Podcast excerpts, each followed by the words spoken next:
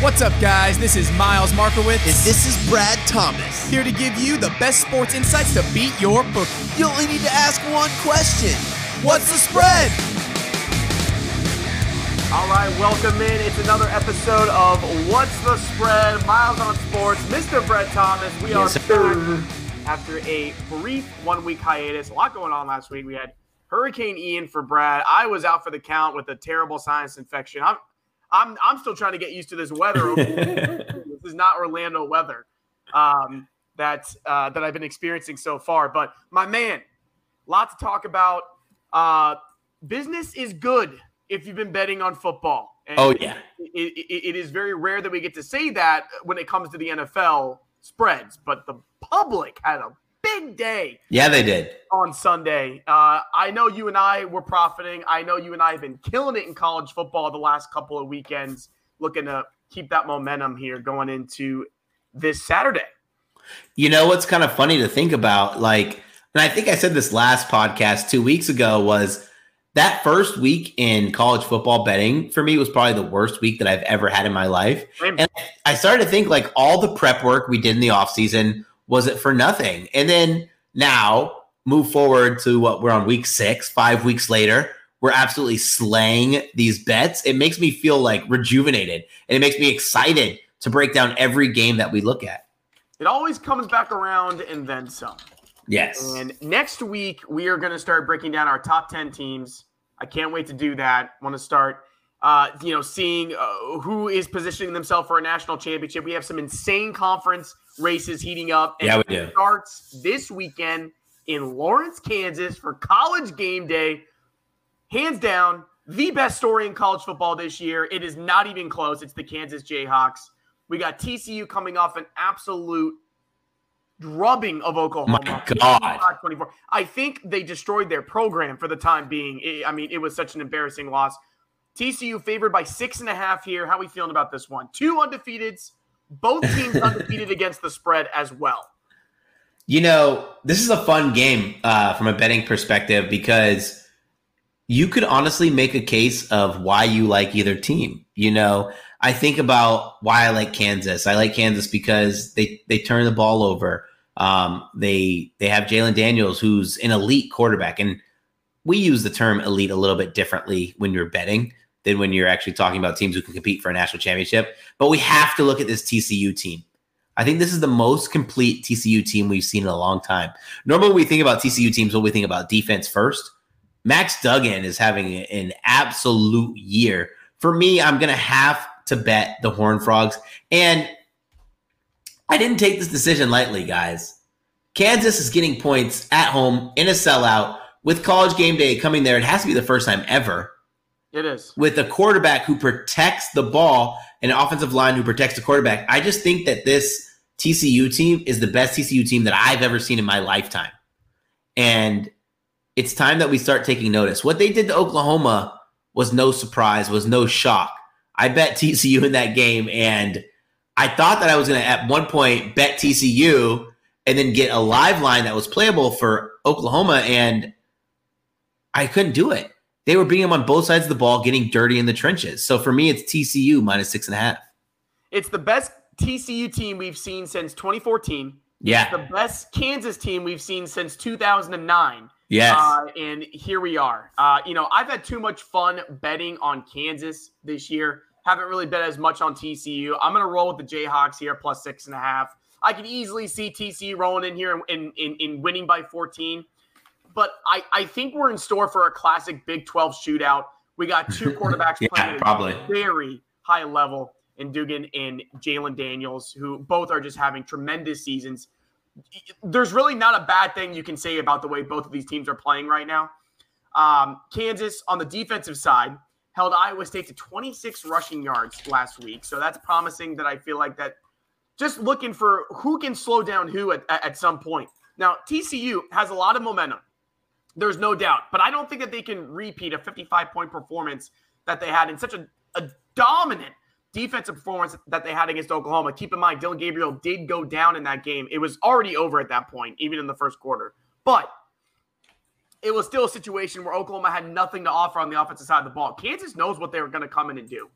They have the offensive identity. Both of these teams do. I'd feel better if it was +7, but I'm rolling with the Jayhawks at +6.5, and I think it's going to be a great game. I can't wait for that one. I think that we're treated to so many good games this week. And, for me, this game, I could have made a case for anyone. And I hate betting teams that are coming off massive wins. But I just think TCU's defense is a lot better than I thought it was to start the season. The next game is a game that could possibly be a look ahead. We have Tennessee laying 3 at LSU. This is the first time that the Volunteers have traveled to Baton Rouge in quite some time. Do they change their unfortunate luck against the Bayou Bengals? That's the question that we have to ask, Miles. How are you going to play this game? Listen, with a Tennessee -3 line going to LSU, I think this has an LSU win written all over it. But there's no way that I'm going to bet the Tigers here. I'm going to take Tennessee -3. I think Tennessee comes in and wins the game, so I'm not going to worry about the spread. They're the better team. LSU has been winning games since they lost to Florida State in week 1, but they have not been winning the box score. I don't know how they're coming in and winning these games. I thought their performance last week against Auburn, they end up winning the game, but Auburn is one of the worst teams in the SEC. Yes, easily. Is playing at such a high level on offense right now. Now, this is definitely going to be the toughest defense they have faced up to this point. But keep in mind, Florida is no pushover on defense either. And Hendon Hooker had a game against Florida. On the road, SEC, this is going to be tough. LSU, as I said, they've been playing well since Florida State. We've kind of forgotten about Brian Kelly and the Tigers. We have. But they're starting to put together a pretty good year. But I think Tennessee wins the game. I'm not going to overthink this one too much. I'm taking the Volunteers to not look ahead to Alabama next week. You know what's funny? When we talk about look-ahead spots, I like to think of teams who are double-digit favorites. There's no way in hell that I'm going to think about a look-ahead spot for a team that is a 3-point favorite. Listen, this Tennessee team, I love looking at PFF. Their overall PFF grade is 86.79. Their only weaknesses are in coverage. Do we think Jalen Daniels is going to be the quarterback to break them down? Pass blocking, sure, but you have a mobile quarterback in Hendon Hooker. I am all over the Volunteers. Me and you, I think we look at 3-point spreads pretty similar, where we almost consider them a pick'em in college football. And the reason why, in college football, you guys have to remember that the margins are not as thin in the NFL. You know why? Mostly because college football kickers suck, but 3-point wins aren't that likely. I think that Tennessee wins this game handedly. And if you play alt lines, I think that's the only time you have to worry about a Tennessee cover, because I think Tennessee wins this by 6 or 7 points. I think it's time to accept that Tennessee is a legit threat in the SEC. Agreed. You know, I didn't think that I was starting to think that I wouldn't see this with this Tennessee program, but what Josh Heupel is doing is incredible. They've got their quarterback. I think they're going to take care of business here. You've got to think about this too from a program perspective. Brian Kelly's in his first year. He's still trying to figure things out at LSU. Tennessee is marching ahead with Josh Heupel at the helm, with an identity that they believe in, with a quarterback that they believe in. They know they have Alabama next week, but this is no joke here. It helps that also it's not a night game. We got an 11 a.m. local time start, and there's going to be plenty of time for Tennessee to get their feet wet and come in and win the game. Yeah, that's a fun game. When I think about this game, it's going to tell us a lot about both programs, because if Josh Heupel loses this game, it will be a smear on what he's done with this Tennessee program. He has them trending in the right direction, and I want him to be successful because he's made football fun again in Knoxville. No doubt. And Tennessee is one of those programs that it's fun to see them back. It's fun to see them back. Yes. All right. Let's go ahead and move into the Pac-12. We got a big one here. Utah, 3.5-point favorites traveling at UCLA. If you were staying up late last Friday night like me and Brad were, you watched Washington and UCLA. Washington were the September darlings, and UCLA just boat raced them. My God. Thompson Robinson making that defense look like children. I mean, unreal performance from DTR in that UCLA offense. But right now, I think Utah is still the class of this conference over UCLA, over USC. I had Utah in the playoff going into this year. They should have beaten Florida in that week 1 game. There was no excuse why they shouldn't be undefeated right now. But since that Florida loss, they've been playing at a very high level, and they got right back to Utah football. I just think that this Utah defensive front seven is unlike anything that you're going to see if you're UCLA in this conference. It's so tough. Utah, number 1 in the Pac-12 in total defense, number 2 in the entire country in pass defense. I'm not saying they're going to shut down this UCLA offense because they are playing at a very high level right now. But I got a Utah win here. I'm not going to worry about the 3.5. I'm not going to worry about the points. I think Utah wins straight up. You know, I'm on UCLA to win the conference, and I'm on UCLA to win 8+ games. And before the season, I didn't have UCLA winning this game. I will tell you that. I was really bearish on this game for UCLA. But then we start to look at them play, and we look at their numbers. Overall PFF grade of 92.3. Utah overall PFF grade of 92.1, basically identical. Overall defensive grade of 88.5 for UCLA and 80.1 for Utah. For me, I think this game is about as even as you possibly could get for two teams. And when I get to this situation, I have to tell myself, how do you want to handicap this? Is Thomas going to run it all over UCLA? Is Charbonnet going to run it all over Utah? I don't think this is going to be a quarterback battle. I actually think this is going to be a running back battle. And I'm going to give the edge to the home team. Sometimes when home team running backs just have that atmosphere, just have that crowd where teams are actually coming to UCLA games. I mean, fans, excuse me, they're actually coming to UCLA games. I think whenever it's even, I got to give the nod to the home superstar, and that being Zach Charbonnet. I'm going to take UCLA plus 3.5. And at the beginning of the season, I had Utah winning this. Utah's looked impressive. But I just think that the margins for this game are going to be thin because the teams are so even on paper. Utah's looked really good. I think we know enough about these teams. I'll tell you, if UCLA, not repeats, but has another really good offensive performance in this game at home against a stout Utah defense, that's going to put the Pac-12 on notice. This is a big one for the conference. Yeah, I agree. Man, I feel like sometimes when I bet preseason, it makes me feel stupid, like throughout the season. And this is one of those bets where I'm like, holy crap, I have a legitimate shot to win this. Imagine UCLA wins the Pac-12, undefeated. They represent the Pac-12 in the championship. I think they get boat raced, but that'd be kind of fun. Let's move to the next game. This game I'm really excited to talk about, actually. Florida State at North Carolina State. North Carolina State, 3-point favorite. Holy smokes. Florida State is so overvalued. 3-point dog to North Carolina State. I'm backing North Carolina State every day, all day. And I get why they're 3-point dogs instead of 5.5. Devin Leary and this offense haven't done anything. But what's most impressive about this North Carolina State team is their ability to turn their defense into offense. And I think they'll do exactly that. Florida State's offensive line was supposed to be stout.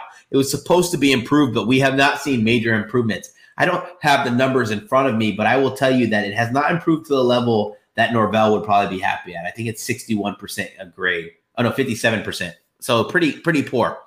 North Carolina State, I mean, they're coming off a loss where I think the box score makes it look a little bit less even than it actually was. I have North Carolina State winning this by 6 or 7.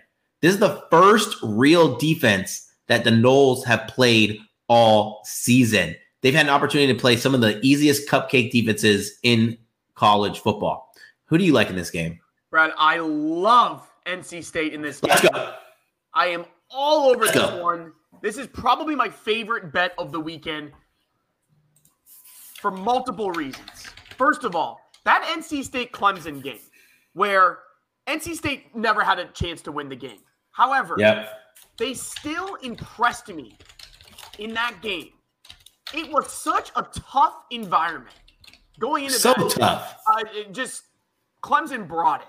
They brought it, and their defense is playing at such a high level right now. Still having some issues on the offensive side of the ball. That NC State defense, after the performance that DJ had against Wake Forest the week prior. Yeah. You got to to give credit to this NC State defense for hanging in there and hanging tough in that game. And we knew how good Clemson's defense is. I mean, we're talking about, if you're looking at NC State, three, maybe some four-star recruits against five-star NFL talent on the defensive side. Yeah. NC State never had a chance to win that game, but they hung tough. They hung in there. This is a spot where NC State is coming back. It is not a letdown. They are not going to let that Clemson loss deter them. They're coming back home, still have a chance at a really good season, and I think that they're a much more talented team at this point than Florida State. Nothing against Florida State for their Wake Forest loss last week, but what it does tell you is that Florida State is not quite where we thought they were with their hype in the ACC. You lose at home to Wake Forest, who, you know, won the Atlantic. The Atlantic, right? Last year. And so, you know, at this point, if you're FSU, you're not there yet. And this game is much tougher. Oh, yes. On the road at NC State coming off a loss to Clemson. I think NC State wins this game by double digits. I said this in one show, and I'm going to say it here because I want everyone to know. Every single year we have one ACC team who comes in and they're overrated. They have a little bit of success, and then we start saying, are they back? And that team is Florida State. When I watched that okay, so by the way, I was on Wake Forest to win and Wake Forest plus 6.5. So before I get started, I was a little biased. But when I was watching that Florida State game, they were getting zero pressure on the quarterback. This is supposed to be one of the best D-lines in the ACC. They were unable to protect Jordan Travis. And most importantly, for some strange reason, Jordan Travis was afraid to use his legs. But that's been a common theme all season. This is a guy who averaged almost 50 yards per game on the ground the season before, and now he doesn't want to run. I think he wants to protect himself because he knows his offensive line is not as good as it should be. So I agree with you. I do think North Carolina State wins this handedly. All right, well, we are definitely on the same page with NC State -3 and Tennessee -3. The other ones, take your pick, but I'm pretty confident in those two. Yeah, I like that. Let's move over to our NFL props. I'll start first. All right, so I want to give a shout-out to my buddy Kenny Ducey. I'm in the Circa Millions. This is my first time ever doing that. Basically, the winner gets $1 million, and it's a ton of money to get in. And 2 weeks ago, he wanted to take the Jets. So what have I been doing? I've been studying the Jets. I went back to Jets history. If you guys don't know, my favorite thing to bet in the NFL are player props. I went back and I looked at all the good, juicy player props for the Jets. And I wanted to see what changed under Flacco compared to Zach Wilson. And the relationship between Corey Davis and Zach Wilson has been the most important change. I'm going to be on Corey Davis over 3.5 receptions. And this is my first time giving out a plus money player prop on this podcast. I want to pull up the number exactly what I got. Plus 140. In the games between Corey Davis, so they played something where, let's say 11 games. This is off the top of my head. They played 11 games together. He's hit in 9 of 11 games. He's had double-digit targets in 1. He's had at least 7 in 4, at least 6 in 6. Corey Davis and Zach Wilson is like a security blanket or a weighted blanket at night when you have anxiety. And the reason this happens is because you think of a guy like Zach Wilson who's new in his career. He's still trying to figure it out. One thing about Corey Davis is he's a veteran. You have so much young talent on this Jets offensive receiver core. It's always all reliable going to Corey Davis, who you know will catch a ball in big situations. The only 2 times that he didn't hit this number, it was once against the New England Patriots. I think they got destroyed in that game. He had 5 targets. He dropped 1 of them. Once against the Philadelphia Eagles, where he only had 3 targets. Every other game that he hit, he had 6, 7, 10 targets. This is my favorite play of the weekend, and it's plus 140. I'm all about it. I will ride that with you. You know what else I want to see? I want to start seeing a Wilson to Wilson connection with the Jets. Garrett Wilson as well. Fun. I think this passing attack has a lot of potential to be something. So I will ride that prop with you. For myself, I'm going to ride a hot hand, and that is my man Debo Samuel. I'm going to go Debo Samuel over 55.5 receiving yards. He had 115 yards on Monday night, 73 yards the week before, in an 11-10 loss to Denver. Yeah. I know his prop there. My man has hit this number 6 of his last 8 games, and he has a really good matchup in the Panthers secondary. My man Chris Olave a couple weeks ago went off for 147 yards against this Panthers secondary. So I like Debo to hit his receiving prop. I like that a lot. So, you know, when Debo signed his new contract, a lot of people were saying, hey, Debo signing this new contract, he was holding out because he doesn't want to get hurt. He doesn't want to kind of, doesn't want to kind of like put himself in the fire, but he's been handling the ball a ton. Debo's going to receive for over 100 yards. So I think you're in really, really good shape. And he is the focal point of this 49ers offense. He is more than the focal point. He is their entire offense. Yeah. No offense to Jeff Wilson. And then even better for your bet, as long as Trent Williams is going to be out, Travis Kelsey is going to continue to have to chip linebackers. So that just makes that makes Debo Samuel more valuable because they're not throwing to Travis Kelsey. George Kittle. As much. Sorry about that. Yeah, Kittle's been a left tackle. Yeah, pretty much. Imagine being George Kittle coming off an injury.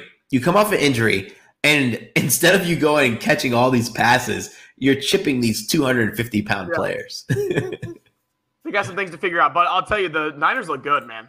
Oh, my God. Well, Miles, did I tell you the game that Trey Lance got hurt? They were a 1.5-point favorite to start the game, maybe 3.5, and then their live line was 6.5. When he got hurt. I've never put so much money on a bet. Like you would have thought that the other team's star player got hurt. Jimmy Garoppolo makes them more steady. He makes them a Super Bowl contender. Yeah, Lance may have a higher ceiling, but Jimmy G knows the offense and he keeps it moving. Yep, I agree with that. What's your spread for the game? For this week. So my spread is almost a bet against the other team more than 4. I'm going to tell you, the Cleveland Browns continue to just be a disaster. I mean, these guys can't finish a football game. Losses to the Jets and the Falcons, both in games that they should have won. We got the Chargers coming in here on the road, -2.5. A banged-up Herbert or not, I am slamming the Chargers here at -2.5. Even if the Browns make this a competitive football game, they can't finish. That's what they're showing me right now. They're just having trouble in the fourth quarter, and it just seems to be mental at this point. It's in their heads. It's the Cleveland Browns, but the Chargers have kind of been up and down for me, but I really like them this spot. I think they win the game outright, and I think 2.5 is a really manageable number. Hey, I'm glad you're on this game. This was going to be a play of mine. I haven't locked it in yet, but when I think about this game, I wanted to see where the public would be. And lo and behold, where do you think the public is? The public's on the Browns. Oh, so really? So tell me, the public's on the Browns. Why did the line move from -1.5 to -2.5? Smart money is on the Chargers. Myles Garrett's probably not going to play. Without Myles Garrett, I don't really care that Staley is out of the game.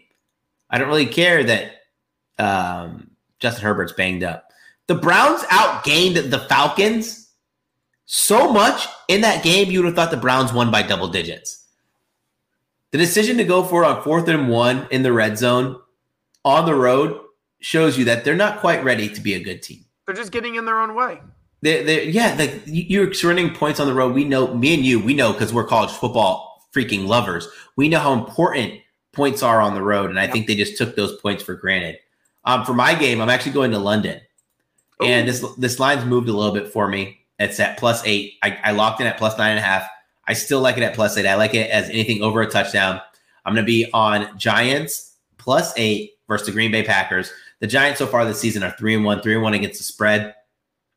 When I originally bet this line, it was with the optimism that Daniel Jones would play. Daniel Jones is going to play, but for me, it's not about Daniel Jones. It's about Saquon Barkley. He's the number one running back in the NFL right now. The Packers offense is so abysmal. He has no trust in his wide receivers. Do I think the Packers are going to win? Probably. Do I think the Packers are better coached? No. And the reason is Brian Dable is a championship coach playing against the Green Bay Packers, who, mind you, are making their very first trip to London with a bunch of young players. And Miles, most of these players have never even been overseas. You think they're going to be focused in this game? No. You think I want to take points on a team in London? Yes. A team with Saquon Barkley who looks healthy. I'm all over this game, and I don't see a world where the Giants lose by double digits. Not to this Packers team. And to make things even more exciting, who could ever thought that a player who is kind of a little past their prime would ignite a fan base by re-signing? Landon Collins is coming back to the New York Giants. He's probably not going to play this week, but the amount of buzz that one player coming back to their original team has garnered is absolutely insane. The storylines are set. I'm excited for this game because I do think the Giants are live dogs. Brad, I like this bet. I mean, going overseas is a complete equalizer. Yes. In that space. The Giants have been playing some pretty decent football. Yes. Pretty decent on defense. And Saquon Barkley is keeping – he's the heart of this team. With a healthy Saquon Barkley, he's a complete franchise changer, man. I mean, look at what he has done in just changing the culture, being healthy on this team from the outset. He's an absolute monster, and I'm loving getting that many points in this game.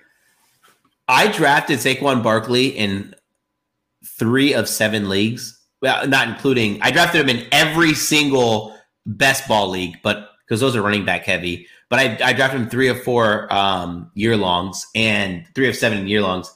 Best decision I've ever made. I drafted him early in one league in the first round. People thought I was crazy. I'm jealous.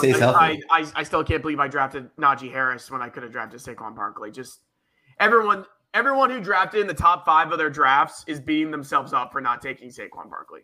I agree. So I was in a league where I had the 2nd overall pick, and I texted my fantasy football guru friend. You know, I'm not a fantasy football guy. I'm really good at fantasy hockey. That is it. I texted my guru friend and I asked, who should I draft between the two? Because I said, if Barkley is not healthy, if Barkley wasn't having injury problems, he'd be the number 1 running back. And he said, go with McCaffrey. And I've been regretting that text message every single day. That's why we love fantasy football. That's why we love it. Guys, thank you so much for listening to What's the Spread podcast. Be sure to download the podcast, rate, and subscribe. Miles and I will be in Tuscaloosa. Yes, we're going to visit family. We're going to eat food. And most importantly, we're going to watch the Crimson Tide. If you guys are out there tailgating or at the game, feel free to DM us on Twitter. Take care.